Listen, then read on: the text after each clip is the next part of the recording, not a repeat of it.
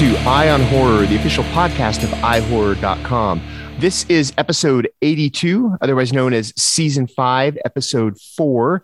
I am your host, James J. Edwards, and with me, as always, is your other host, Jacob Davison. How you doing, Jacob? Uh, doing fine. Not too much uh, to update on. Uh, just uh, happy to be here as always. We're doing this on a Monday morning, which is weird, but that's my fault because I had two 15 hour days where I couldn't record. Um, also with us yet again is your other other host, John Korea. How you doing, Korea? finally kind of starting to feel like a human again. The uh the other reason why we couldn't record this weekend was because I was sleeping the whole weekend. Uh we my uh my production company recorded its first pilot uh last week. We shot two episodes in one day and boy howdy was it hectic. I think I slept all day Friday. Like we we prepped Wednesday, shot both on Thursday, and then uh I did returns all Friday morning and then was out cold for most of the day. So yeah, most of the weekend was spent catching back up on sleeps. But Yeah, but you you would have woken up to record if I could have done it. So it's all pretty much my fault. oh yeah, I had to work from 6 a.m. to 11 p.m. both days. So oh yeah it was ridiculous. I've basically been fueled by by Bang energy drink. I I get like a case. You know, sent by Amazon now once a month, and like it usually lasts me like two weeks. This lasted me a week. Oh, you know, I I tried Bang as a substitute for Monster when it was on sale at Costco. It's gross, dude. Monster's much better. Oh, it's all gross. It's all disgusting. I hate everything. like I hate Fair energy point. drinks, but I hate coffee. The taste of coffee more. Uh, I just I just need the caffeines. It gives me a lot. I can't even stand the smell of coffee. So yeah, energy drinks are way better. Um, before we hop into things, we have some exciting news, and Oh. um, we might Oh. need your help. Uh, That's we've been nominated for a Rondo. Yes. Yeah. Granted, the list of nominees literally looks like a just a list of horror podcasts. So it's kind of funny to say we're nominated because there's like 30 nominees. But the cool thing is they thought of us. That's my big thing because there are a lot of other podcasts where, you know, because you can write in if, it, if it's not on the list, it's basically you can vote for whoever you want. But we're one of the actual suggestions, which is really cool. So Yeah. vote for us. You know, this is we're going to shill for this because we're up against some heavyweights, and um, I really don't want to be embarrassed. I would like to. I would like to have a pretty decent showing since we are one of the choices. Um, it's a little clunky the way you vote. Um, you have to copy the ballot and then paste it in an email and send it to the guy who has an AOL email address. I think he's been doing it this way for years, and it works for him. So As is Do it. tradition. yeah, yeah. But um, best podcast is category 19. So you don't have to vote for every category. If you just want to vote for us, just copy that part in and send it off to him. Um, we'll link to the website. But yeah, give us a Rondo award so we don't get it. We're not going to win. Uh, well, hey, hey, stranger things have happened. Yeah, we we are very excited though to even just be listed with there. There's some amazing podcasts on Yeah. this list. Yeah. Um, Faculty and- of Horror, Movie Crypt. I mean, Yeah. there there are some heavy hitters, and we're like we're amongst them. So that's pretty awesome. And we do have we do have Jacob on the team who never loses. It's my gift and my curse. It, it is an honor. And If you don't know about the Rondo Hatton Classic uh, Horror Awards, they honor the best in classic horror research, creativity, and film preservation. This is the 20th year of it. And so we're very excited to be uh, nominated and couldn't be more grateful. So, because now we're uh, an award nominated podcast. anyway, so we got that out of the way. Um, you only are allowed to vote once. So, it, like I said, it's a clunky process, but you only have to do it once. So, throw your buddies in uh, at Eye on Horror a bone and vote for us so we don't get embarrassed. and maybe we'll be nominated next year too. I don't know how they do the nominations. It might just be whatever the guy who runs it can think of to nominate because it really are there are a lot of nominations in every category it's not just like five things like a like a regular award you know like the oscars or something so did I just compare the Rondos to the Oscars? Yes, Hey. you did. It's They more are. important to us. 100%. hmm What uh what what have you guys been doing lately? I mean, have you guys been I know that the big thing that we've all watched, we have to save because it's going to seg into our topic. So what else have you guys been seeing? Oh, uh, I saw Studio 666, the Oh, uh, Foo Fighters horror comedy. How is movie. that? Yeah.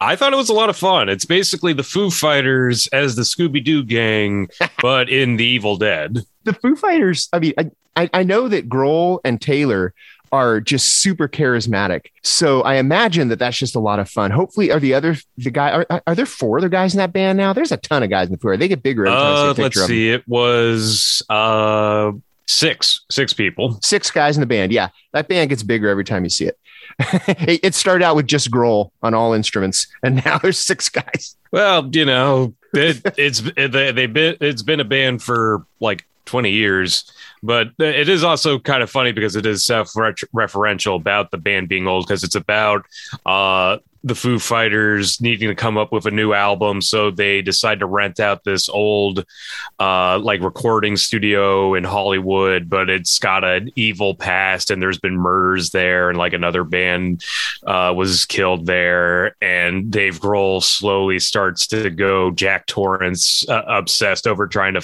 uh, come up with a new song, and uh, there's a an, amazing and surprising amount of cameos. Like th- this isn't much of a spoiler because he's in the credits, but Will Forte's in it. And yeah, man, he's he's just great because he's like this delivery guy with this uh like indie band that keeps on trying to give his demo to Dave Grohl while trying to deliver him buffalo wings. And I love it. There's and there's some pretty great creature. Uh, uh, well, yeah, creature and blood effects. Uh, it was directed by B.J. McDonnell, who did Hatchet Three. So yeah, the gore is really over the top and wild. Uh, there's a scene involving Dave Grohl, a chainsaw, and some other people in bed that was really uh, a lot of fun. And you know, I'm just always a fan of meta comedies where like I don't know, actors or musicians or whatever play kind of exaggerated versions of themselves. Oh yeah, like uh, this is This the is end. the end. Yes, I was just thinking this would make a great double feature, but this is the end. The thing with Grohl, Grohl has a lot of friends. I think. I think he's he's Oh, yeah. just a really popular and affable guy. So it doesn't surprise me. There's a ton of cameos. Just without spoiling anything, just a yes or no. Is the D in it? Tenacious D. Sadly, no. Oh, Oh, all right. But John Carpenter and Cody Carpenter are in it. oh, fantastic. Yes. yeah, because they they helped compose the theme song with the Foo Oh, Fighters. yes. Oh, yeah, that's right. Yeah. Uh, but yeah, no, I thought it was a very fun movie, and uh, you know, it, it didn't do so hot at the box office, unfortunately. So I'm really hoping it rebounds on like uh, digital and video. they were going completely on word of mouth. I mean, I, I don't know a single um, press person who got an invite to a screening or a link or anything. Um, it didn't have a huge. It, it was all basically just the Foo Fighters promoting it. They, I think, they dropped the ball with promoting it. Yeah, I don't. Yeah, I mean, I saw the trailers and commercials, but yeah, there wasn't a lot of buzz about it. I don't, I don't really get what happened, but I guess it's just kind of the way it went. Yeah. Um, another thing I saw this week, besides our topic movie, um, and I'm hoping it, that you guys have seen it too. It's kind of horror, you know, fringe horror. The Batman. Did you see the Batman? Yes. yes. Okay. the Batman. Nope. We don't want to spoil too much. Korea's shaking his head. We don't want to spoil too much, but let's just say people have been comparing it to Seven, David Oh, yeah. Fincher's Seven, and it's completely apt because this, the Batman, brings back the Batman detective. Batman has always been a detective more than a Yeah. crime fighter in World's the early greatest comics. detective. It Yes. was his manager. Yeah. So um, this one has him, you know, basically, you know, solving crimes and cracking codes, and you know, and Paul Dano's Riddler. Is, I mean, we've we've made my man crush on Pa- Paul Dano, you know, obvious on this. You know, he I still think he was robbed for not getting an Oscar nom for Love and Mercy. But anyway, his Riddler is horrifying. It's it's almost like it's like a cross between um, the Zodiac Killer and Patrick Bateman. He's just this psycho. And the thing is, he's right. And just like I say, Bane was right, and I say Thanos was right, the mhm. Riddler is freaking right. And what he does is he's basically a serial killer, and he's exposing corruption in Gotham City's political and government system. Granted, he's doing it by killing people, so that's not so right. but his heart is in the right place. And of course, Batman is on the side of the right. Although it's it's kind of interesting though that Riddler considers himself a vigilante, just like Batman. So it's like two sides of a coin. It's it's it's a it's it's, it's a head scratcher. It the, the two things people are up in arms about. First of all, Robert Pattinson, the motherfucker can act. He is great in Oh, it. yeah. And the other thing is the three hour running time, which, you know, I do think it's a little padded, but they were going for epic scale and it was never boring to me. It didn't feel like a three hour movie. So I was kind of cool with that too. So, you know, the Batman, see, it, it, it's, it's going to be as much fun for a horror fan as a movie can be, as a superhero movie could be, I guess. What do you think, Jacob? What do you think? I loved it. I thought it was great, and I did, and I agree that it was cool that it focused more on the uh, psychological and mystery elements rather than action. Because we've had plenty of Batman action movies, but this is the first one that went very cerebral with it, uh, and also I uh, I thought uh, John Turturro was really great in it. He plays the crime boss Carmine Falcone, and he you know, it's a it's a more subtle performance, but he's he's just as scary as some of the other villains in the movie. Like he has some pretty standout scenes, but also uh, conversely, uh, Zoe Kravitz as Catwoman was really great too, especially because you know, like uh, b- between uh, Riddler and her, it's like a comparison of like vigilantism and like who's fighting and how it's a very sensitive, per, er, sympathetic portrayal of Catwoman oh, yeah. because she's not seen as a supervillain. She's an ally of Batman's and um, she kind of plays second fiddle for a lot of the movie. I mean, it doesn't take away from Zoe Kravitz's performance, but uh, you know, I didn't think that they used Catwoman as much as they could have. He was kind of she was just as a tool for Batman to solve his crime. I thought, and she had her own motives. Yeah, I was gonna say like I, I, felt like she had her own arc, so I, I, don't quite agree with that. But yeah, no, and also just in terms of the movie, the aesthetic and just kind of the production design on Gotham City was incredibly well done. Uh, you know, just kind of feeling like it was right out of the comics, and just the, the set pieces were you know between you know like the the buildings and everything just amazing. Um, yeah, no, I, I just it, it, was a really interesting take on uh, on Batman overall. That one that hasn't really d- been done cinematically before, and I actually want to see it again, like in IMAX. It's weird because I think it's my second favorite Batman movie behind The Dark Knight. And the only reason I put The Dark Knight higher is because I think Heath Ledger is a little bit better of a Joker than Paul Dano is of a Riddler. And I love Paul Dano as a Riddler, but Heath Ledger is an amazing Joker. I do want to see Robert Pattinson's Batman fight Joaquin Phoenix's Joker, although I don't want to spoil uh, anything, but that's not going to happen because if they're setting this up to be a series. Yeah, no, I I like what uh, the D what DC's doing now, where they're just kind of doing these kind of standalone ish uh, movies, and they're not doing like a shared continuity thing. This won't be standalone. You, I mean, well, I mean, I don't mean standalone as in, you know, like it's going to be just one and done. Oh, I just mean that it's not going to connect to that other uh, to that other movie. Okay, yeah, yeah. It's, it, and it's not going to connect to, to Zack Snyder's the, yeah, the no, Snyderverse. Yeah, yeah, the, that's that's done. This is the Matt Reeves verse. yep. I've been saying it for years that DC already had the perfect model on how to do like their stories and that's their animated universe because they did do a connected oh, yeah. like Justice League story for like 20 or so animated films while at the same time still adapting and having original stories but also adapting like specific graphic novels and stuff. And it's like dude if you do that you could technically have three Batman movies come out a year and they'd be totally different uh movies you know? Like and I want as excited as I am for the Batman I want Goofy Batman back. Like, we, yeah, Adam West Batman. We haven't had a like a like a fun Goofy Batman movie since Lego Batman movie, and I yeah. thought that was an amazing Batman Joker uh, relationship portrayed in that one. There's nothing goofy about this Batman, about the Batman at all. It, it's weird because the thing is, one of the the first needle drop in the movie is Nirvana's "Something in the Way," and that sets the tone for the whole, you know, it, you know, you, you can almost hear the rain coming. It's it's not not quite like the crow, but that's the kind of tone of it. It's like, you know, it's just real dark and dreary and complete brooding. with eyeshadow. Yeah, yeah. Well, I think all Batmen have have the eyeshadow to keep. Well, this is apparently this is the first time we've seen uh, Bruce Wayne with the eyeshadow before putting on the mask. Before putting, okay. we always see it post mask, never pre mask. Yeah. Um, yeah. So I didn't watch the Batman, but I did finally correct a wrong that happened to me this year. Watch a really great disaster movie, which, as we all know, I did not like Moonfall, uh, but I absolutely loved um, The Burning Sea, which is the new movie from the producers of The Wave and The Quake. Uh, it's a Norwegian disaster film all about like uh, it takes place in the Norwegian Sea in the North Sea, and um, these kind of tectonic plates shift, which is causing like oil rigs to go down. Uh, they make reference to Deepwater Horizon, uh, but it was just basically they were like, "Oh yeah, you know deep, how bad is it?" They're like, "Oh, you know Deepwater Horizon." That was just one thing. We have 135 in this sea, and it's like, "Oh snap!" and it's fantastic. They do a great job with the tension. Uh, all the you know, there's not as great of character development uh, as the previous two films. They have a whole new cast and people because the first two films kind of follow this one guy and his family.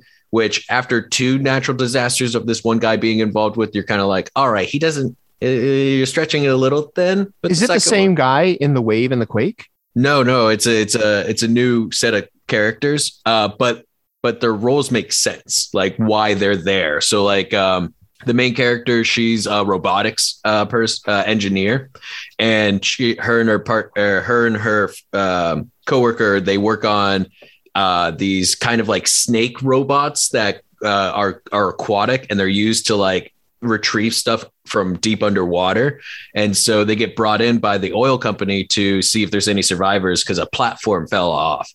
And from there, they start to realize, oh, wow, this is much bigger than what it is. And her boyfriend is an oil rig worker. And they really do a good job of going into how important like the oil rigging is to the economy of that area, like the dynamics of it. And uh, it's really interesting, like the points that they go, like, oh, what if we, there, you know, the moment you meet the oil corporation, they go, you have to sign this NDA. And it's like, oh, are we going to get evil corporation thing? But they don't get cartoony with it because sometimes, you know, with that, it's like, we have to keep production going no matter what. With this, they're like, no, we have to excavate people now. There's like one person who's at one point just goes, so what happens if we if we if we keep working until it happens? They're like, oh, and they demonstrate it using a pen, like if we don't pull this thing out, it will dump all this oil out into the thing and it will cause catastrophic like ness to not only the environment but to the economy of like every country touching this sea which is most of europe. Um but it's really fantastic. Uh the tension is there. There's no real like oh that was a dumb move. You did a dumb thing just to create tension. Like everything happens for a reason. Uh again this this series of films they they follow every plot point every trope of like a hollywood disaster film but they just use it as like a blueprint to actually do some really good stuff. There's no like you'll see it like especially in moonfall you get like the cowboy that comes in and it's like you're the only one that can save us max strong man uh, there's no character like that. Everyone's just like a person who just happens to know things because of their job and they're caught in this There's no Ron Perlman in Don't Look Up. yeah the, yeah exactly. There's no there's no space cowboy coming in to save the day. Um the effects are really great. Um there's this very harrowing moment where like shit goes absolutely wrong. So oil is just pouring out and they go what happens if this happens? Well it's going to basically destroy the entire economy of norway. And everyone's devastated. They're like oh my god. And then they go and then it's going to go to every other country. It's going to go to England. It's going to hit this. It's going to hit this, and it's going to take over a century to clean up. And they're like, "Well, what do we do?" And they're like, "We have to set the sea on fire." And you're like, "What? How are they going to set the sea on fire?" So it's not just a clever name. no, dude. No, they they legitimately fire missiles at the sea, which sounds ridiculous, but it makes sense. Like it's not it's it's not moonfall where the moon's falling into the you know what I mean? And and that Right. was really this sounds like an asylum flick. no, it's it's the exact opposite, dude. Like these these this series of films, I can't rave about the wave, the quake, and now the burning sea enough. These films are entertaining. Um, they're well made. Um, I think I've only seen the wave yeah, um, of the three, but I loved it. I thought it was terrific. It's Yeah. it's like you said, it's just nonstop tension. dude, that highway scene in the wave when they're trying to like go up the zigzag uh, highway while the wave is coming is so harrowing. And it was, and it's just so interesting, like, because w- we love disaster movies in my house. So we're like, as soon as we finish it, we're like, fuck, do we go back and watch the wave? And I was like, no, no, no. I have this Korean uh, tsunami movie called Tidal Wave. Let's watch that.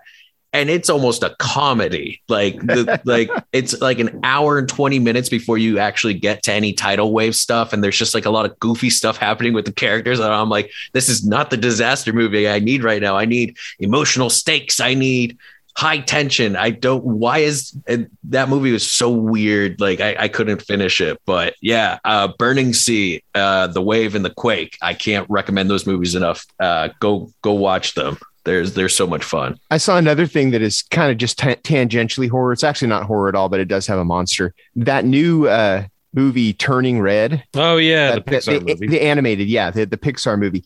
I was Um, say that's a Pixar movie. That's Yeah. very it is. You know what the thing is? French I guy at it again. I no. Here, well, here's here, the, the, it connects. Trust me.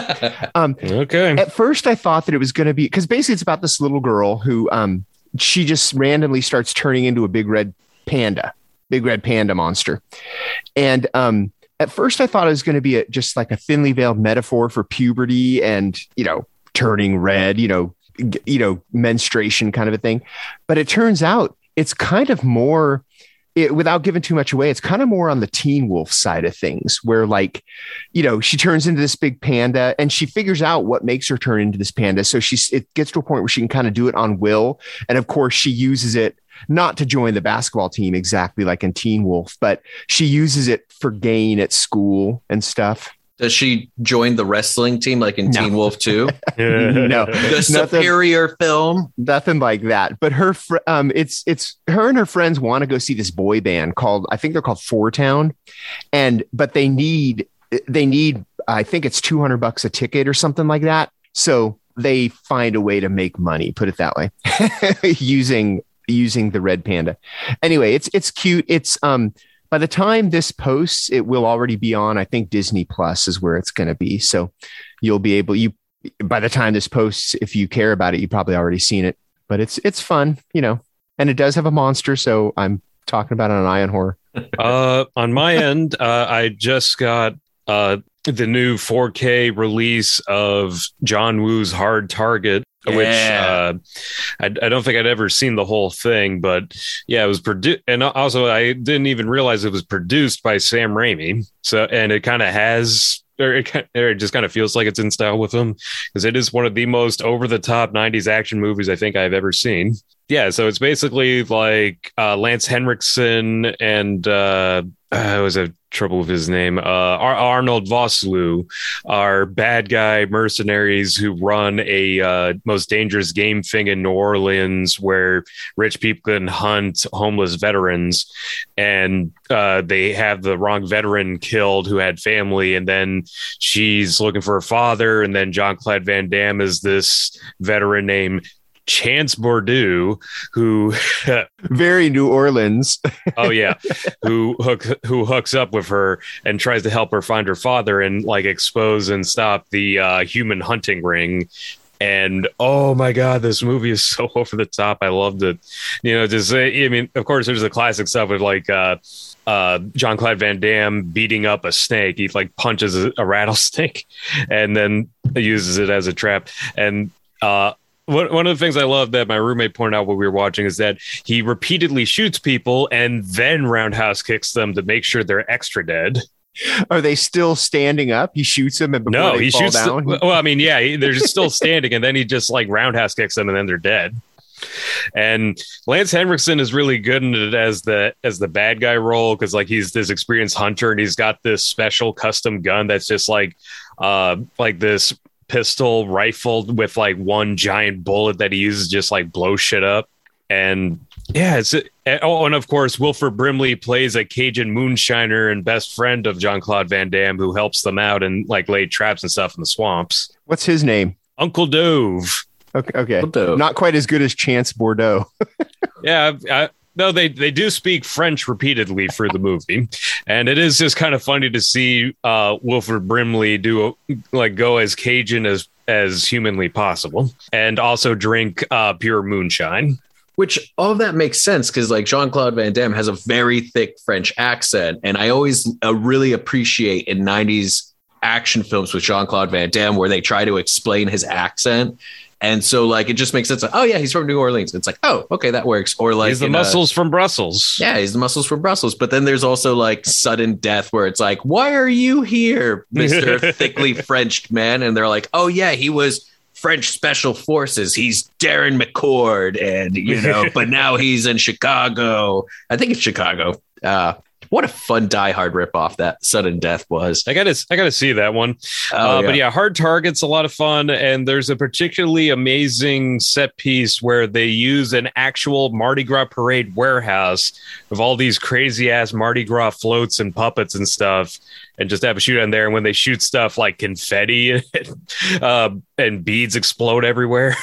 It's, Uh. it's like as uh, New as New Orleans an action movie can get, and uh, yeah, th- this is put out by Kino Lorber, and it's an amazing transfer too. Like one of the best 4Ks I've seen. Uh, and yeah, no, just it, it it holds up especially well. Like I could watch it like a dozen more times. Yeah. It makes for a great Mardi Gras double feature with Bad Lieutenant Port of Call New Orleans. Oh yeah, that that would be a great double feature. Fantastic. Let's move on. We've been saving something else that we all saw for now because we're going to lead into our topic. Um, let's talk Texas Chainsaw Massacre 2022. yeah. Um, Let's do we've it. all watched it. Um, what do you guys think? I had a realization right before watching it. I'm so uh, glad you started talking first. Yeah. yes, I really I- want to hear this. I, I had a realization uh, wh- right before I hit play that I, since I've been watching movies, you know, cognitive enough to watch it, so like 10 or 12, uh, basically since the f- first remake uh, of Texas Chainsaw came out, I have never been excited for a Texas Chainsaw Massacre movie coming out. Um, so my expectations were pretty low uh, for this, and you know what? It was it was fine. Uh, there was a few segments involving modern technology that I really really irritated me. Uh, but you know what? Like, yeah, the character development wasn't too great with a lot of it. There was some stuff that I really dug what they did with some of the characters. There was a lot of stuff about gentrification, you know, because it's all about this group of millennials coming in to revitalize Harlow, Texas. And, you know, that's where Leatherface has been kind of not in hiding, but has just been like kind of It's where he's been living. it's where he's been living, Yeah, yeah. laying low. You know, uh, he's been taken care of there, and through a series of unfortunate events, you know, Leatherface gets unleashed again.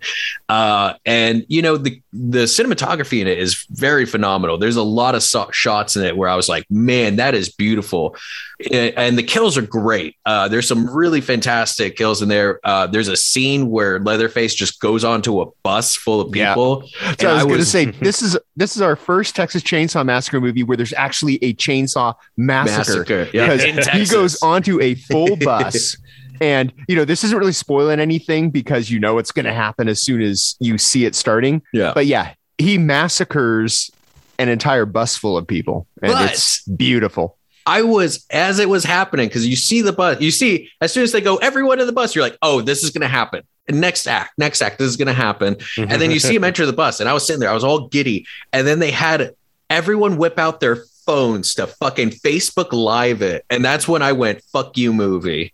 and doesn't one of them say something like you're about to be canceled or something Uh, stupid like that oh yeah, that that was very cringe. horror horror filmmakers please you do not need to insert there's another modern technology thing at the end that i will not spoil but it that's when i super went i'm glad this movie is over because that bit you don't need to insert modern technology stuff all the time into things. That totally killed the momentum of the scene. Like once like you know he started ma- the massacre it was dropped and no one was on their phones anymore because yeah understandable you're gonna not be on your phone during that. And it was harrowing. It was it was traumatizing. Um the the comparisons that they did to um because uh one of the characters who's played um by um the actress from eighth grade she elsie fisher there we go. Elsie Fisher, her character survived a school shooting. So there's a lot of talk and stuff in that. And during the bus massacre scene, they make those comparison flashback shots with it, which makes it even which gives like a bigger impact to like the the trauma that's happening to anyone who may survive that. And it's it's just undercut with the fucking Facebook live thing. And like ah, I I loved so much of what was happening with that scene. It's just that one little like bit in the beginning of it that just like took me out of it hard. Um, but yeah, I, I thought it was really great. Uh, they brought back uh, Marilyn, the character at least. yeah And- yeah they couldn't uh, they couldn't bring back marilyn burns yeah, and you know, it. I was kind of excited to see um, how they were gonna not do the potential of them not doing like what they did with Laurie Strode's and Halloween, and you know, I kind of like the idea of her kind of being like a possibly as bad as Leatherface, you know, because it looked like she was going to use like some of the survivors as bait for him. Uh, but they really didn't do much with her. Um, you could could have almost just dropped her, dropped her whole thing, and it wouldn't have changed much, you know. Yeah, and also like she's got a backstory now where she was a Texas Ranger, which was awesome and made total sense. Like I dug that, but like they she didn't really Yeah, do much. They, they they tried to Ripley her. You know, they they they tried to turn her into Laurie like yeah they tried yeah they tried to turn her into like like a um Sarah Connors kind of a thing. You know, Yeah. but yeah, I, I didn't think that really worked. Um, like you, Correia, my bar was set so low on this because I'm like, are you kidding me? You know, they, I mean, I love the 2003 Texas Chainsaw, but the the other ones, you know, 3D and that last Leatherface one, the they're new just all- beginning. yeah, new. Be- tho- yeah, those those have just not done it for me. So my bar was set pretty low, and for what it is, I really really enjoyed it. It's not going to make my top ten list, but it's it, first of all, it's the perfect length. It's like eighty four minutes, eighty five minutes. It's like it gets in, gets bloody, gets out, and you know there you are. I was irritated by some of the same things as you. You know, like like Jacob said, that that cancel line is just cringe. You're like, oh really? Who who wrote this and how did it end up in the finished movie? But just for what it is, which is a movie about a guy carving people up with a chainsaw, I I was fine with it. I I really don't understand the extreme reactions people are having to this movie. There are people that absolutely loathe this movie and there are people that absolutely are head over heels over it and I I thought it was a fine I thought it was fine, you know, like I I had fun. I you know, it, I walked away it it didn't commit the mortal sin of being boring. You know, Yeah. Yeah. um, I I s- am able to recall a lot of the movie after, and you know that speaks high volumes to me. But yeah, I, it- people are getting very toxic online over this one, and I it just doesn't feel worth it. And they're getting defensive. Like if if you don't like it and and someone who does, he, they want to fight you. It's like, dude, relax. It's a movie. How boring would the world be if we all had the same opinions? you know? Yeah, I'm I'm kind of on the same consensus that I just yeah, I thought it was an okay movie. Uh, you know, expectations were low, of course. But uh yeah, no, uh like Jonathan said, it wasn't boring, so that's always a plus.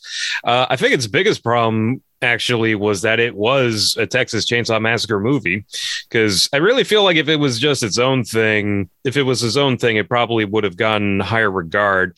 Because I mean, it's just uh, you know, basically uh, straight up old school uh, rough and tumble slasher. It's just if it didn't have the uh, Texas Chainsaw Massacre trappings, then it would probably would have had a lot more leg to stand on. Because the other thing is, is like you got Leatherface, but where are the other Sawyers? Like, you know, you know, because a, uh, a big thing of what the more recent Texas Chainsaw Massacre movies miss about the Texas Chainsaw Massacre is that it wasn't just Leatherface; it was his family. Like he, wasn't even like the main bad guy in the first few Texas Chainsaw Massacre movies. He's like an instrument of the Sawyer family. Yeah. Yeah. So it's just, so you know it's just he was more iconic. So it just kind of turned to like a Jason or Freddy thing where Leatherface uh, became the face of the franchise, and you know they kept on using him even if the context was not exactly uh, befitting. Well, I mean, that's definitely prevalent in Texas Chainsaw Massacre 3 because that's when New Line took over the series. And oh yeah, they wanted their next Freddy. They wanted their next Jason fighter. You know what I mean? You mean Texas Chainsaw, uh, Leatherface, Texas Chainsaw 3? Yes, sorry. Leatherface, the Texas Chainsaw Massacre. That one 3. still had the family, though. Like It did. hardcore had the yeah. It had yeah. Uh, uh, what's his name from Lord of the Rings? Vigo Mortensen. Viggo Mortensen. Yeah, yeah, yeah. But but the focus still when you look at Texas Chainsaw Massacre 1 and 2 when Tobe Hooper was in charge, the focus was hardcore more on the Sawyers and like Le- Leatherface's Texas Chainsaw Massacre 3, the title. I mean, right, right. which I still to this day say the best part of that movie is the teaser, the Excalibur esque chain uh, coming out of the water. Yeah, man. If only we had gotten that movie. although I do, although I do like Leatherface, Texas Chainsaw Massacre three, and, and again, it does actually have his family in it at least. Yeah. Yeah. So l- let's let's steer this towards what our topic is, which it's going to be what what's this the new Scream movie lovingly calls requels. I don't know if I've ever heard that term before that. Was that a thing? Requel before? yeah, I'd heard I'd heard the term used before uh, in regards to kind of recent trends in cinema franchises. but it's it mainly what it is is um it's sort of like uh it- they're movies that that kind of take the ball and run with it from something like I, I, I don't want to call them remakes and I don't want to call them sequels. So requels is kind of weird, but like like Halloween, the, the 2018 Halloween, it basically ignores everything that happened from the second sequel on and you know just starts it again. So it's it, it's a requel, and that's kind of what we're doing here with Texas Chainsaw. It kind of you know ignores everything that happened except for the first one. Scream didn't do that, but that's because Scream is so damn meta. They're not going to ignore. They need that mythology. but they but know. they make fun of it. I mean, even calling the Scream Five Scream is kind of poking fun at Texas Chainsaw, take, poking fun at Halloween. Just poking And- fun of Halloween is what I think they Mostly, yeah. yeah. But uh, I mean, the idea of requels isn't new. I mean, H2O did it where it erased everything from uh, three on uh, up until then. Um, and then Texas Chainsaw, Jesus, that series has been requelled. How many? Every single Texas Chainsaw Massacre movie has, be, after three or four, maybe, has basically gone back and been like, all right, we're going back to the 70s. We're, we're, re, we're erasing everything from there. They've tried to restart it, forgetting all the sequels. Is this the third time they've tried it or the fourth? Fourth, maybe. Yeah, they've they just yeah they just keep trying. And the thing is, what it it almost the Texas Chainsaw movies to me kind of have to be treated as individual movies about the same the same family, the Sawyer family, you know, and. Some it, it's when like what, what was the one that came right after the 2003 was that the beginning Yeah, the Uh, yeah, the it was the beginning. yeah that one that one was dull to me but i love the 2003 one which was a straight remake of the original pretty much and I still got to see those. it- you you haven't seen the 2003 one with uh No, You're Yeah, I okay. haven't- I haven't seen the Platinum Dunes Texas you, Chainsaw. you need to see that one. That one's amazing. The yeah. other ones you could probably yeah, it- the beginning you could probably skip. Jay and I are on very opposite sides of the spectrum when it comes to the 2003 Texas Chainsaw. the 2003 one i thought was the thing is i no one was uh, more skeptical than me when that was announced. I'm like oh, are you kidding me? Come on. You can't remake something but, but it it got me. It scared the shit out of me and i i thought it was incredible. I can't believe you don't like it But uh, back to requels and not just remakes. um, but uh, but I mean, yeah, you had Texas Chainsaw 3D. You had um, w- there was a there was another one in there. I I, I lose. I'm, I'm not as big of a fan of this uh, Texas Chainsaw as a series. Uh, two is still my favorite just because of how bonkers it is. Uh, there's no better needle drop than Oingo Boingo's "No One Lives Forever" while yuppies are getting cut up. Uh, but um, you know, requels. The, it, the, I know it's a lot. It's very popular now, especially since 2018's Halloween. But it had we it has been going on for a very long time. Uh, you know, again, H2O and all that.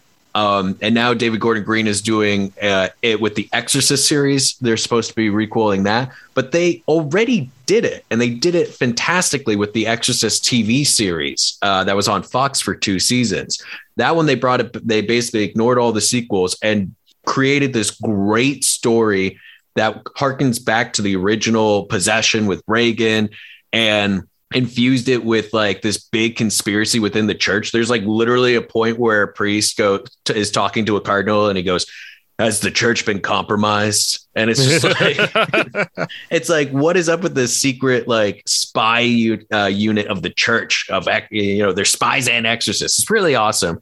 And then it worked as an anthology series where each season was going to follow a different family, and they canceled it after two seasons. I will never be not pissed about that. But um, but yeah, what are some of your guys' favorite requels that have come out? Um, well, to go with the obvious, uh, I've been a big fan of uh, the David Gordon Green Halloween requels uh, uh, franchise. Uh, I really loved uh, Halloween, and I really enjoyed Halloween Kills, and looking forward to Halloween Ends. And you know, it's just kind of a distillation of um, the franchise, uh, and you know, just uh, you know, even though it was a direct continuation from the original Halloween, it kind of kept in style with the later ones with just Michael going ape on people.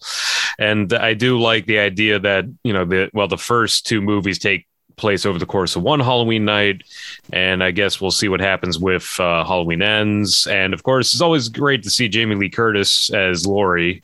And uh, yeah, it, I just, yeah, no, I just I saw, I've seen both of them in theaters, and both of them are good. I really like them. Yeah, I I like Halloween um a lot.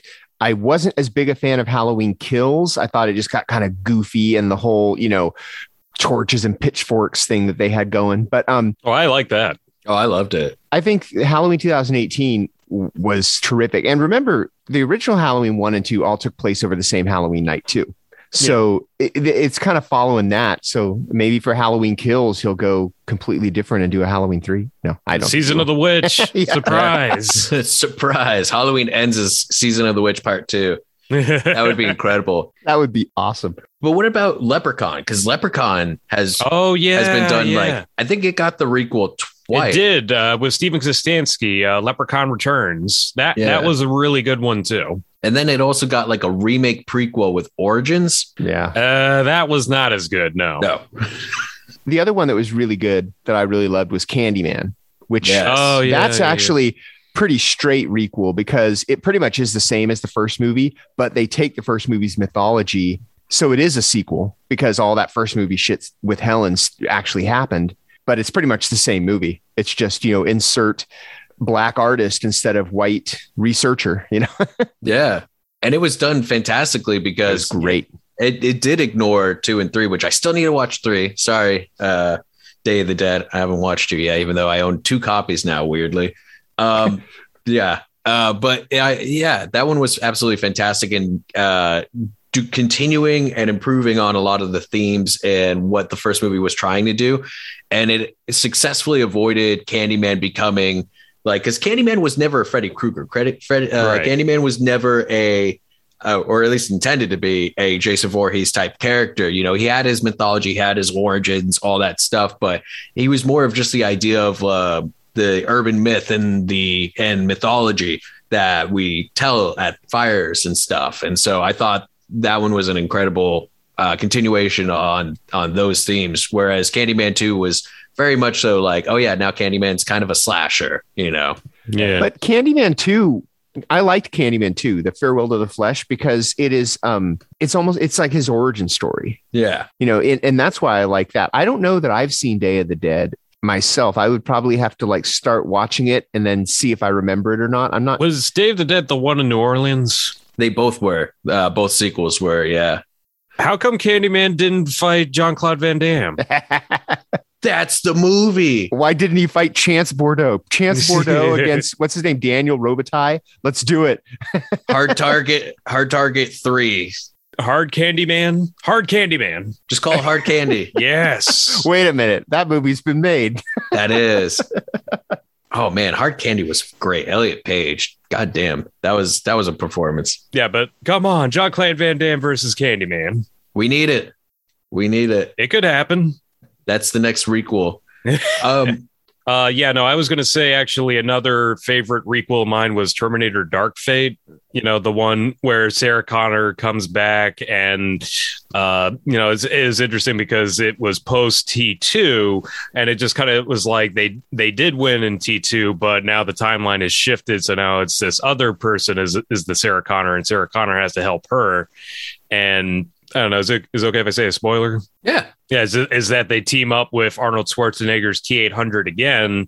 Uh, and yeah, no, just I thought that one was very underrated and did an excellent job in uh, continuing the franchise. I don't think that's really a spoiler. I think that that was like the plot of the movie that yeah. that that uh, Schwarzenegger's Terminator helped them. Yeah, it, the spoiler would be revealing how that Terminator came to be in the timeline and like its story. So we we avoided the good spoilers, but no, Dark Fate was. I saw that opening weekend in IMAX, and I was yeah. so pissed that it did not do as well as it did because that was hands down the best Terminator anything since T2. Exactly. And there's been a lot of Terminator content that has come out since T2, and oh yeah, this blew it all out of the park. It, it addressed a lot of the issues with the original mythology. It uh, a lot of people are like, oh, it's convoluted. It's like, first of all, time travel is always going to be convoluted because you create rules and you break them constantly. So at least this one had fun with it.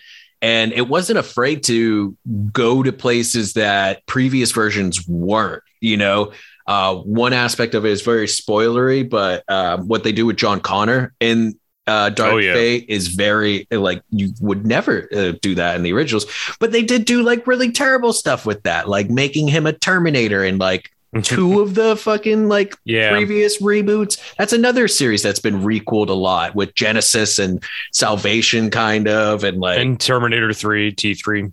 was that a requel or was that just a? Oh, well, no, that was a straight up continuation, but I don't remember anything from that except the deleted scene where Arnold Schwarzenegger had a terrible Southern accent. oh, God. Yeah, but um, what do you guys see this trend continuing? Like, do you think that every major horror franchise needs a requel? Well, uh, you know, it's interesting. I was I've been thinking about it a lot lately, and I feel like it's just kind of the uh, nature of of trends with horror franchises.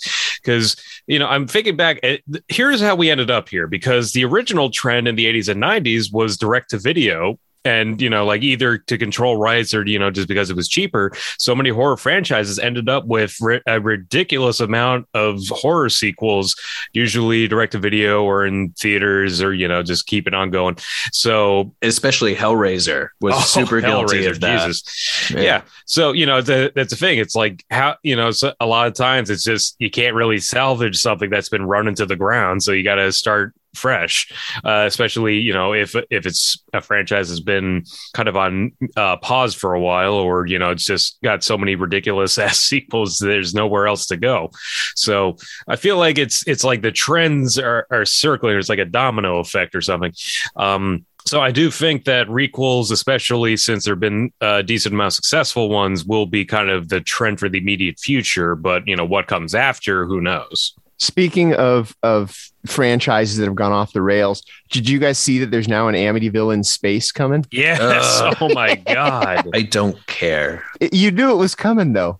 Yeah. I love the I love the poster. It's just a house in space. With like a menacing face asteroid as its base part. Like, yeah, I Yeah, well, I mean that's the thing. Amityville is a loose franchise because just any schmuck can put Amityville in, in their title because it's copyright free. Well, that's how we end up with movies like Amityville Island. Amityville Shark, Amityville Werewolf. Oh, that's so clever. Amityville movies. They they never got better than the haunted item series. Those yeah, the. Curse Collection. and then and then the parody, uh, the adult one, which I don't know if we go there on this podcast, but anyways, um, but I mean, like it, it makes sense. There's like you were touching upon Jacob. There's definitely a fatigue that happens, and then but usually it just turns to a straight remake. So like with to the uh, Halloween franchise, you got the fatigue by six, and so they did the requel with uh, H2O, where it, it picks up from two on, and you got uh, all that retcon. And then you had an immediate fatigue with Halloween Resurrections, um, which led to the Rob Zombie movies, which again, immediate, you know, there was just like an immediate fatigue with the second film. It kept happening with that franchise. And so I think 2018 was the way to go. But I don't know if, and, and, and I get that people are scared to do a straight up remake, especially after the the era of remakes that Texas Chainsaw kicked off with, you know, Friday the 13th, the Nightmare on Elm Street, where, well, Friday the 13th, that's that's a legal battle that's keeping that franchise from coming back. But with Nightmare on Elm Street, like it did decent at the box office, but like, man, did it get dragged through the mud uh through the series with reviews. It's a horrible movie. yeah. Man, it's not great. You tell don't don't tell me you like that one. No, no, no. Oh, okay. I'm no, I, no. Uh, Okay, so we agree on on that. No, no, we- Okay. we agree on that one. But the re, but the uh, but even uh, Friday the Thirteenth remake was more of like a like a like a reboot of the entire series because that movie felt like the Jason movie that you remember but never was made. It was like a greatest hits almost. it's almost a remake of um, parts two and three. Yeah. Because first of all, Jason's the killer. Spoiler alert for a movie that's 45 years old. Jason's the killer, and he's got the hockey mask. So it's basically, Yeah. you know, it's a remake of two and three. But I like that Friday the 13th remake. Oh yeah, no, it me was a lot too. Derek Mears was a fantastic Jason. Also, uh, My Bloody Valentine 3D was a fantastic uh, yeah. and fun time. So, I mean, it's it's one of those questions where it's like, does this trend need to keep going? Do you think it should be put in the grave? Uh, like I said before, I'm a huge, huge fan of the Exorcist TV series, and I think that that's the perfect example of doing a requel right, and that's fully changing the format, fully changing everything, and like having that bit of a connection to the original. But for every Exorcist the series, there's also Damien, which was the Omen series, which fantastic premise. I 100% want a shot at redoing that series, but man, that execution was whew, was it right? I think it was made for A and E, which is like, why is this Oh, on that? yeah.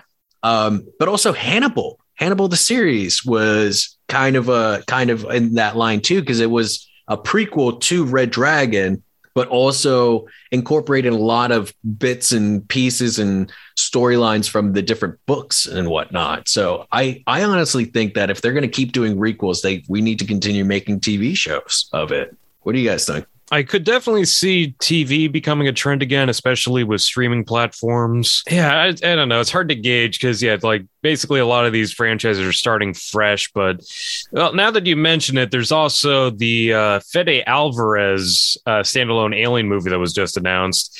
Uh, and on top of that, they're doing that con- simultaneously with the Noah Hawley Alien TV show for Hulu. So I, I do. It does seem like that could be a similar trend. Fede Alvarez did the uh, Evil Dead requel, I guess. I mean, a remake. it well, yeah, but I think it takes place in the same universe though, because It um, does because of the stinger. yeah, Oh, yeah. yeah, yeah. but it that one we thought it was a remake we thought it was a requel and then at the last second they were like nope this is just a sequel we fucked with all of you. That's kind of what the Exorcist TV show did until Geena Davis shows up, and you're like, okay, now I'm on board. you mean when geena davis truly shows up? Yeah, well, yeah, Uh, yeah. she's phenomenal in that. Uh, i we, i could do an entire episode on that series. I'm rewatching it right now. It's so fucking good uh but i mean uh but yeah i mean it, one of the reasons why i wanted the topic this week to be texas chainsaw and requels is because i don't know about you guys but when it was first announced and saw the trailers and all that i was like does this series need it like are we are we at that tipping point i mean scream 5 just came out and just totally like tore apart and uh, you know, pointed out every trope with requels going from Star Wars to, you know, the horror franchises. And now that we have TCM doing it and uh, Halloween, it's like, I know we have, what is it, two competing Hellraiser projects coming out soon, too. we have a series and a movie. Here's what is. I think we are going to see a lot of them, and here's why. I think Texas Chainsaw Massacre has laid the groundwork because basically, whether people loved it or hated it, they watched it. And it was on Netflix. So, Netflix, it was the most watched show on Netflix for that week. And I think I saw somewhere, I mean, there, there were millions and millions of people watched it. And that's all they care about. They don't care about the reviews, they care about eyeballs on the screen.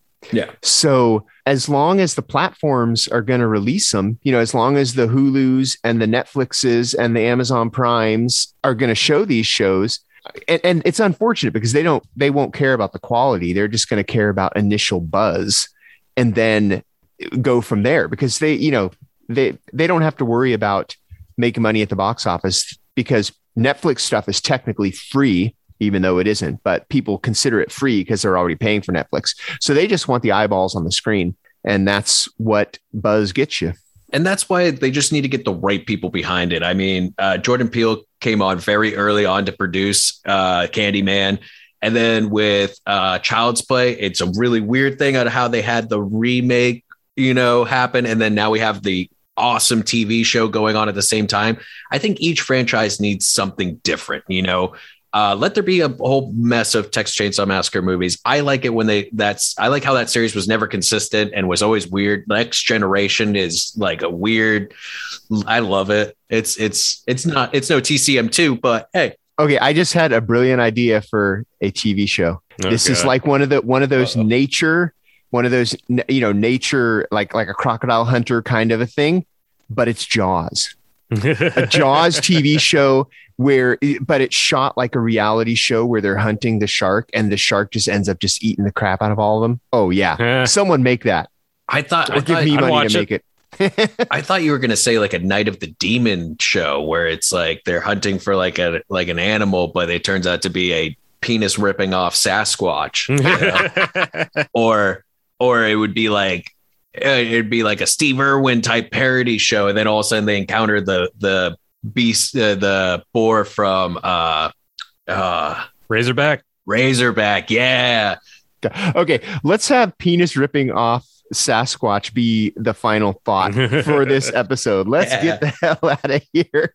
So, uh, what are your favorite requels? What did we miss? What are we not appreciating enough? Um, people tell Correia how he's wrong about the 2003 Texas Chainsaw Massacre, Again, it's not a thing. or tell me that I'm wrong if it's not your thing. Or tell us that we're all wrong. because how boring would the world be if we all had the same opinion? Mhm. Um, so yeah, w- uh, yeah. Let's. W- what are your favorite requels? Let's let's hear it. Um, our theme music is from Restless Spirits, so you should go and hear them too. Um, our artwork is from Chris Fisher. Uh, you should treat your eyeballs to some of his art. Um, you can find us on any and all social media platforms, except I don't think that Correia's made our Grindr yet. Um, but uh, you can you find us know on all those and you can find us on ihorror.com which is the site that we all call home and uh yeah let's call this one an episode so um in, until until the requel in two weeks And don't forget to vote for us on the Rondo Yes. Hatton Classics Horror Awards. We're very proud of this nomination. take a few minutes and vote for us for the rondos and um we will see you in a couple of weeks so for me james j edwards I'm Jacob Davison. And I'm Jonathan Correia. keep your eye on horror